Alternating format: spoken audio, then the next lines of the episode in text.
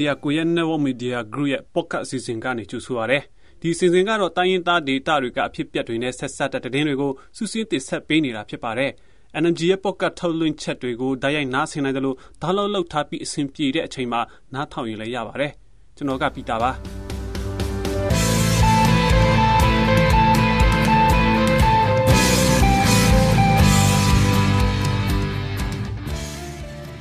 ဒီနေ့မှာတင်ဆက်ပေးမယ့်သတင်းတွေကတော့ဒဝဲထီခီလန်ပိုင်းတနေရာမှာစစ်ကောင်စီတပ်နဲ့တော်လန်ရေးတပ်တို့အကြားတုံးရက်ဆက်တိုက်ပွဲဖြစ်ပွားခဲ့ပါတယ်။ကချင်ပြည်နယ်မိုးကောင်းမြို့နယ်မှာတော့စစ်ကောင်စီတပ်ကဖမ်းဆီးစစ်ဆေးမှုတွေကိုတင်းကျပ်စွာလှုံ့ဆော်လာနေတယ်လို့ဒေသခံတွေကပြောပါတယ်။ရှမ်းပြည်နယ်တောင်ကြီးမြို့မှာစစ်ကောင်စီလက်အောက်ခံအုပ်ချုပ်ရေးမှုတွေကရက်ကွက်တိုင်းမှာအစရင်စစ်တာတွေကိုပိုပြီးလှုံ့ဆော်လာနေတယ်လို့တောင်ကြီးမြို့ခံတွေကပြောပါတယ်။ပဲခူးတိုင်းညောင်လေးပင်ခရိုင်မုံမြို့နယ်နဲ့ကြောက်ကြီးမြို့နယ်မှာတော့ စစ်ကောင်စီတပ်ရလက်နက်ကြီးနဲ့လေကြောင်းတိုက်ခိုက်မှုတွေကြောင့်ဒေသခံတအူးတေဆုံးပြီး9ဦးဒဏ်ရာရရှိခဲ့တဲ့အပြင်နေအိတ်ရှစ်လုံးစာတင်ကျောင်းနဲ့ဘာသာရေးအဆောက်အုံတွေထိမှန်ပျက်စီးခဲ့တယ်လို့ KNU ကပြောရတယ်။တရင်ပြပို့ချက်တွေထဲမှာတော့စစ်ကောင်စီကြီးညာထားတဲ့ပြည်သူစစ်မှုထမ်းဥပဒေဟာဂရင်းနီပြည်ထဲမှာတက်ရောက်မှုတွေရှိနိုင်သလားဆိုတဲ့တရင်ပြပို့ချက်ကိုကြားကြရမှာပါ။အခုတော့တရင်တွေကိုကျွန်တော်နဲ့သူအာမီကတင်ဆက်ပေးသွားမှာပါ။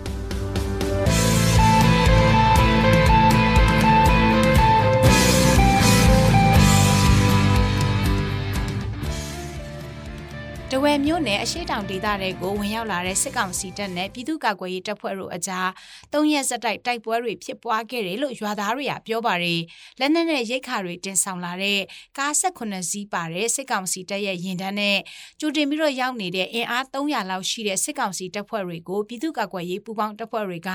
ထိုင်းနယ်စပ်နဲ့မဝေးလာတဲ့တဝယ်ထီခီလမ်းပိုင်းတနေရာဖြစ်တဲ့တင်ငန်းတုံရွာတရားအနီးမှာဖေဖော်ဝါရီလ18ရက်နေ့မနက်4:00နာရီလောက်ကစပြီးတော့ပြစ်ခတ်တိုက်ခိုက်ခဲ့တာဖြစ်ပါတယ်။စစ်ကောင်စီတပ်ဖွဲ့ရဲ့ရင်တန်းကိုပြည်သူ့ကာကွယ်ရေးတပ်ဖွဲ့တွေကဖေဖော်ဝါရီလ18ရက်နေ့ကနေ19ရက်နေ့မနက်ပိုင်းအချိန်ထိလက်နက်ကြီးလက်နက်ငယ်တွေအပြင်စနိုက်ပါဒရုန်းတွေအသုံးပြုပြီးတော့လဲတိုက်ခိုက်နေတယ်လို့ပြည်သူ့ကာကွယ်ရေးပူးပေါင်းတပ်ဖွဲ့ဝင်တယောက်ကပြောပါတယ်။သုံးရက်အတွင်းနှစ်ဖက်ပစ်ခတ်မှု၄ကြိမ်ထက်မနည်းဖြစ်ပွားခဲ့တယ်လို့လည်းဒေသခံတွေကဆိုပါတယ်။စစ်ကောင်စီရဲ့ရင်တန်းဝင်လာတဲ့အတွက်ဒဝဲထီခီလန်တလျှောက်ကပခတ်ရမစုဒေတရငုတ်လိတ်ကျဲပြောင်းတင်ငန်းတုံနဲ့ဝါကုန်းရွာတွေကရွာသားတွေဟာဆိုရင်လည်းနီးစပ်ရာတောတောင်တွေထဲမှာထွက်ပြေးတိမ်းရှောင်နေကြရပါတယ်။စစ်ဘေးရှောင်တွေဟာစစ်ကောင်စီရဲ့စစ်ကြောင်းဝင်လာတဲ့အချိန်ဘေးလွတ်နိုင်မဲ့နီးစပ်ရာနေရာတွေကိုထွက်ပြေးတိမ်းရှောင်နေကြရပြီးစစ်ကြောင်းပြန်လည်ထွက်ခွာသွားတဲ့အချိန်မှာတော့ရွာထဲကိုပြန်ပြီးတော့နေထိုင်တဲ့သူတွေလည်းရှိနေတယ်လို့ဆိုကြပါတယ် ကချင်ပြည်နယ်မိုးကောင်းမြို့နယ်နမတီးကနေဖန်ကတ်မြို့နယ်ထဲကလဝါကိုတွားတဲ့လမ်းပေါ်မှာရှိတဲ့စစ်ကောင်စီရဲ့စစ်ဆေးရေးဂိတ်မှာဖမ်းဆီးစစ်ဆေးမှုတွေရှိနေတယ်လို့ဒေသခံတွေနဲ့ခီးသွွားပြည်သူတွေကပြောပါတယ်။နမတီးလဝါဆက်သွယ်ထားတဲ့လမ်းမကြီးပေါ်ရှိမယံကထောင်ဆိုတဲ့စစ်ဆေးရေးဂိတ်မှာခီးသွွားပြည်သူတွေကိုတားဆီးစစ်ဆေးမှုတွေတင်းကျပ်ထားတဲ့အပြင်လူငယ်6ဦးထက်မနည်းဖမ်းဆီးခံထားရတယ်လို့ပြောပါတယ်။ခီးသွွားလူငယ်3ဦးကိုမယံကထောင်စစ်ဆေးရေးဂိတ်မှာစစ်ကောင်စီတပ်ဖွဲ့ဝင်တွေကဖမ်းဆီးထားခဲ့တယ်လို့ဆိုပါတယ်။ ဖမ်းဆီးခံထားရတဲ့သူတွေဟာဘယ်သူတွေဖြစ်တယ်ဆိုတာနဲ့ဘာဖြစ်လို့ဖမ်းဆီးထားရလဲဆိုတာကိုတော့မသိရသေးပါဘူး။ဖေဖော်ဝါရီလ16ရက်နေ့ကလည်းအဲ့ဒီမယံကထောက်စစ်ဆေးရေးဂိမ်းမှာခီးသွွားအမျိုးသားလူငယ်၄ဦးခန့်ကိုဖမ်းဆီးခဲ့တယ်လို့ကားဆရာတွေနဲ့နှိစက်သူတို့ကအတည်ပြုပြောပါတယ်။ဒေတာသွင်းရီလမ်းပြေးဆွဲနေတဲ့ကားဆရာတွေရဲ့ပြောပြချက်အရပြည်သူစစ်မှုထမ်းဥပဒေအသက်သွင်းပြီးနောက်စစ်ဆေးမှုတွေပုံမတင်းကျပ်လာတယ်လို့ဆိုပါတယ်။ ရှမ်းပြည်နယ်ရဲ့မြို့တော်တောင်ကြီးမှာတော့စစ်ကောင်စီလက်အောက်ခံအုပ်ချုပ်ရေးမှုတွေကရက်ွက်တိုင်းမှာအဲဇင်းစစ်ဆေးတာတွေကိုတင်းတင်းကြပ်ကြပ်လှုပ်ဆောင်လာနေတယ်လို့မြို့ကန်ပြည်သူတွေကပြောပါတယ်။ဖေဖော်ဝါရီလ10ရက်နေ့ကစစ်မှုမထမ်းမနေရဥပဒေထုတ်ပြန်ပြီးတဲ့နောက်ပိုင်းကစလို့အဲဇင်းတိုင်ရမှာတကောင်စရင်မှတ်ပုံတင်မိတူတွေဒါမကပဲတကိုယ်လုံးအလှဓာတ်ပုံလည်းပူးတွဲပြီးတော့တင်ပြနေရတယ်လို့ဆိုပါတယ်။လက်တလုံးမှာဖုန်းနဲ့ရိုက်ကူးထားတဲ့အလှဓာတ်ပုံတွေကိုမိတူဆိုင်တွေမှာဓာတ်ပုံပြန်ထုတ်နေရတာကြောင့်အချိန်ကျဉ်ကြာမှုတွေရှိနေနေတဲ့အပြင်ရာအိမ်မှုတွေစီမှာလည်းအေဇင်းတိုင်ခွင့်မရတာကြောင့်ရက်ွက်ယုံမှာတန်းစီပြီးတော့စောင့်ဆိုင်းရတဲ့ဒုက္ခတွေနဲ့လည်းကြုံနေရတယ်လို့မြို့ကန်တချို့ကပြောပါတယ်။ဒါအပြင်စစ်ကောင်စီတပ်နဲ့သူတို့ရဲ့လက်အောက်ခံရဲတပ်ဖွဲ့ဝင်တွေကကျူတင်အကြောင်းကြားတာမျိုးတွေမရှိဘဲရှောင်းတခင်အဲဇင်းစစ်ဆေးပြီးတော့ငွေညစ်ခဲ့တဲ့ဖြစ်စဉ်တွေလည်းရှိနေတယ်လို့ကိုယ်တိုင်ကြုံတွေ့ခဲ့ရတဲ့လွိုက်ကော်မျိုးကစစ်ဘေးရှောင်ဒေသခံမျိုးသမီးကပြောပါတယ်။ စစ်မှုမထမ်းမနေရဥပဒေပြဋ္ဌာန်းလိုက်တဲ့တပတ်တာကာလအတွင်းတောင်ကြီးမြို့ဖျားဖြူရက်ကွက်ကနိုင်ရွေးစစ်စေးရေးဂိတ်မှာလူငယ်၈ယောက်ရွှေတောင်ရက်ကွက်မှာလူငယ်2ယောက်ပေါ်တာဆွဲခံထားပြီးဒီနေ့အချိန်ထိလည်းအဆက်အသွယ်မရသေးဘူးလို့နှိဆက်သူတွေကပြောကြပါတယ်။ဒါ့အပြင်ဖေဖော်ဝါရီလ14ရက်နေ့ချစ်သူများနေ့ညကလည်းအစိုးရဇဝင်းထုတ်ပိုင်ဆိုင်တဲ့ဘာမှာလူငယ်၈ယောက်ဖမ်းဆီးခံခဲ့ရပြီးတယောက်ကိုကြက်သိန်း20စီနဲ့မိသားစုဝင်တွေကပြန်ပြီးတော့ရွေးခဲ့ရတယ်လို့နှိဆက်သူတွေကပြောကြပါတယ်။စစ်ကောင်စီရဲ့လက်နက်ကြီးနဲ့လေကြောင်းတိုက်ခိုက်မှုတွေကြောင့်ညောင်လေးပင်ခရိုင်မုံမြို့နယ်နဲ့ကြောက်ကြီးမြို့နယ်မှာဒေသခံတအုပ်တေဆုံးပြီး9ဦးဒဏ်ရာရရှိခဲ့တဲ့အပြင်နေအိမ်ရှစ်လုံးစာတင်ကျောင်းနဲ့ဘာသာရေးအဆောက်အုံတွေထိမှန်ပျက်စီးခဲ့တယ်လို့ KNU ကပြောပါတယ်။ ဖေဖော်ဝါရီလ19ရက်နေ့က KNU အုပ်ချုပ်နယ်မြေ မုံမြုနယ်ထဲကို စစ်ကောင်စီတပ်ရဲ့ ရွှေဝအခြေစိုက် ခမရ339ညခွန်ရဲလက်နက်ကြီး ပစ်ခတ်မှုကြောင့် လက်သက်ကြီးရွာသားတဦး ထိမှန်တေဆုံးခဲ့ရပြီး3ဦး ထိမှန်ဒဏ်ရာရရှိခဲ့တဲ့အပြင် နေအိမ်နှလုံး ထိမှန်ပျက်စီးခဲ့တယ်လို့ KNU က ဆိုပါတယ် ဖေဖော်ဝါရီလ19ရက်နေ့ကလည်း မျက်နီကွင်းကျေးရွာထဲကို စစ်ကောင်စီတပ်က ဒရုန်းနဲ့3ကြိမ်ခန့်ဘုံကျဲခဲ့တဲ့အတွက် နေအိမ်တစ်လုံး မီးလောင်ပျက်စီးခဲ့ပြီး စာတင်ကျောင်းနဲ့ အိမ်တစ်လုံးလည်း လက်နက်ကြီးကြီးစားထိမှန်ကပျက်စီးခဲ့ပါတယ် ဖေဖော်ဝါရီလ18ရက်နေ့မှာတော့ကွင်းချောင်းဝကနေစစ်ကောင်စီတပ်ရဲ့လက်နက်ကြီးပစ်ခတ်မှုကြောင့်ရီတွင်းကုန်းလေးရွာကဖုန်ကြီးကျောင်းတလုံးမီးလောင်ပြာကျခဲ့တဲ့အပြင်နွားတကောက်တေဆုံးခဲ့ပြီးဒေတာခန်တွေရဲ့ဘဲဆိုင်ခင်းတွေထိမှန်ပျက်စီးခဲ့တယ်လို့ KNU ကပြောပါတယ်။တပ်ပြင်ဖေဖော်ဝါရီလ23ရက်နေ့ကလည်း KNU အုပ်ချုပ်နယ်မြေရွှေကြည်မြို့နယ်ထဲကိုစစ်ကောင်စီတပ်ကဂျက်တိုက်လေယာဉ်တစ်စီးနဲ့ထိဝါထာကြီးရွာထဲကိုလေကြောင်းတိုက်ခိုက်မှုနှစ်ကြိမ်ပြုလုပ်ခဲ့ပြီးဘုံရှစ်လုံးခန့်ကျဲချခဲ့တဲ့အတွက်ဖျားကြောင်းတစ်ကြောင်းနဲ့အိမ်လေးလုံးထိမှန်ပျက်စီးခဲ့ပါတယ်။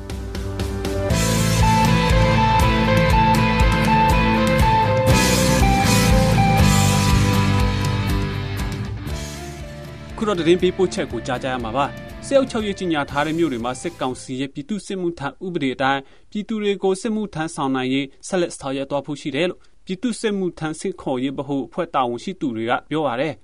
ကရင်ပြည်နယ်ထဲမှာဒါနဲ့ပတ်သက်ပြီးဘာတွေလုပ်နေလဲမြေပြင်မှာတကယ်ပဲအလုပ်ဖြစ်ပါမလားဒီအကြောင်းသိစိတ်ကိုတော့ကျွန်တော်ကပဲဆက်ပြီးပြောပြပေးမှာပါ ဖေဖော်ဝါရီလ10ရက်နေ့မှာပြည်သူ့စစ်မှုထမ်းဥပဒေကိုစစ်ကောင်စီကအတည်ပြုလိုက်ပါတယ်။အဲဒီနောက်မကြာခင်မှာပဲစစ်ကောင်စီရဲ့ပြည်သူ့စစ်မှုထမ်းဥပဒေအတိုင်းပြည်သူတွေကိုစစ်မှုထမ်းဆောင်နိုင်ရေးဆက်လက်ဆောင်ရွက်သွားဖို့လုပ်နေကြပါတယ်။ဒီအခြေအနေနဲ့ပတ်သက်ပြီးစစ်ကောင်စီရဲ့ပြည်သူ့စစ်မှုထမ်းစစ်ခေါ်ရေးဗဟိုအဖွဲ့တာဝန်ရှိသူတယောက်ကအခုလိုပြောပါရယ်။အဲဒီຢာတွေရတယ်ပြည်နေတဲ့တိုင်းကသူတို့ကဝင်ကြီးချုပ်တွေသူတတ်မှတ်မှာပါ ဘယ်အဒီကျုံးဝင်ဘယ်နေမီဒီကျုံးဝင်မနေဘူးစားလေသူကပြောပါလိမ့်မယ်ခင်ဗျာနော်ဟုတ်ရဒီဒီကိုဆက်ပြီးဆင်းကောက်မှာဆိုတော့လေဒီလိုဆောင်ရွက်ဖို့အတွက်အဖွဲ့တွေကိုအစဉ်စဉ်ဖွဲ့စည်းဆောင်ရွက်ထားပြီးဖြစ်တယ်လို့ပြည်သူ့စစ်မှုထမ်းဆင့်ခေါ်ရေးဗဟိုအဖွဲ့တာဝန်ရှိသူကဆက်ပြောပါတယ်ပြည်နေတဲ့တိုင်းမှာသူဝင်ကြီးချုပ်တွေကအဆင့်ဖွဲ့ထားတယ်လေအဆင့်ဆင့်ဖွဲ့ထားတယ်လေကျွန်တော်ဘိုးအဖွဲ့ရဲ့ပြည်နေတဲ့တိုင်းကအဖွဲ့ရဲ့ဆင့်ခေါ်ရေးအဖွဲ့ရဲ့ဒီခရိုင်အဖွဲ့ရဲ့မြို့နယ်အဖွဲ့ရောက်ကြီးအဖွဲ့ဖွဲ့ထားတာလေအဆင့်ဆင့်ဖွဲ့ထားတယ် ဒီစီစဉ်ကိုပဲအချိန်မှစလုပ်မယ်ဆိုတာမျိုးတော့အတိအကျထုတ်ပြန်ထားခြင်းမရှိသေးဘူးလို့ဆိုပါတယ်။ကရီနီပီဒီမော့ဆိုရှာဒေါနဲ့ဘောလခဲမြို့နယ်တို့ကိုစစ်ကောင်စီက2023ခုနှစ်ဖေဖော်ဝါရီလမှာစစ်အုပ်ချုပ်ရေးမြို့တွေအဖြစ်သတ်မှတ်ခါကြီးညာထားပါတယ်။ ဒီစစ်အုပ်ချုပ်ရေးကြီးညာထားတဲ့မြို့တွေကိုစစ်ကောင်စီဘက်ကထိန်းချုပ်နိုင်စွမ်းမရှိတော့ဘဲပြည်내ရဲ့80ရာခိုင်နှုန်းကျော်ကိုတော်လာရေးတပ်တွေကထိန်းချုပ်ထားပါတယ်။ဒါကြောင့်စစ်ကောင်စီရဲ့စစ်မှုထမ်းဥပဒေကကရင်နီပြည်ရှိတော်လာရေးနယ်မြေတွေထဲမှာတော့တက်ရောက်မှုမရှိဘူးလို့ကရင်နီမျိုးသားကာကွယ်ရေးတပ် KNDF ကတာဝန်ရှိသူတယောက်ကပြောရတယ်။ကျွန်တော်တို့ဒီတော်လာရေးရစနေမီရမှာမဟုတ်ဘူးနော်။ဘာကြောင့်လဲဆိုရှိတော့သူရဲ့ဆရာတရားထိချုပ်မှုကရှိမှမရှိတော့တာ။လ က်ရှိကရင်နီပြည်နယ်လုံးမှာစစ်အုပ်ချုပ်ရေးကြီးညာထားတဲ့ဘောလခဲမြို့နယ်ထဲကစစ်တပ်ထောက်ခံသူအ ਨੇ စုနေထိုင်တဲ့နေရာတွေနဲ့ မြို့တော်လိုက်ကော်ရဲ့ သုံးပုတ်တပုံလောက်မှာပဲ စစ်ကောင်စီရဲ့ အာဏာတည်ရောက်မှု ရှိတော့တယ်လို့ KNDF တာဝန်ရှိသူတွေက ပြောရတယ် စစ်ကောင်စီရဲ့ စစ်အုပ်ချုပ်ရေး ကြီးညာထားတဲ့ မြို့တွေထဲက ရှာတော်မြို့ကိုလည်း ကရင်နီတော်လန်ရေး ပူပေါက်တပ်တွေက ဖေဖော်ဝါရီလ12ရက်နေ့မှာ တိုက်ခိုက်သိမ်းပိုက်လိုက်ပြီး မြို့ကိုပြေဝထိန်းချုပ်ထားနိုင်ပြီလို့ ကရင်နီအမျိုးသား ကာကွယ်ရေးတပ် KNDF က ထုတ်ပြန်ထားပါတယ် မြန်မာနိုင်ငံမှာ တနိုင်ငံလုံး အတိုင်းအတာနဲ့ မြို့နယ်ပေါင်း330ရှိတဲ့ထဲ2023နိုဝင်ဘာလအထိ မြို့နယ်ပေါင်း55မြို့နယ်ကိုစစ်အုပ်ချုပ်ရေးမြို့နယ်တွေအဖြစ်စစ်ကောင်စီကကြီးညာထားပါတယ်။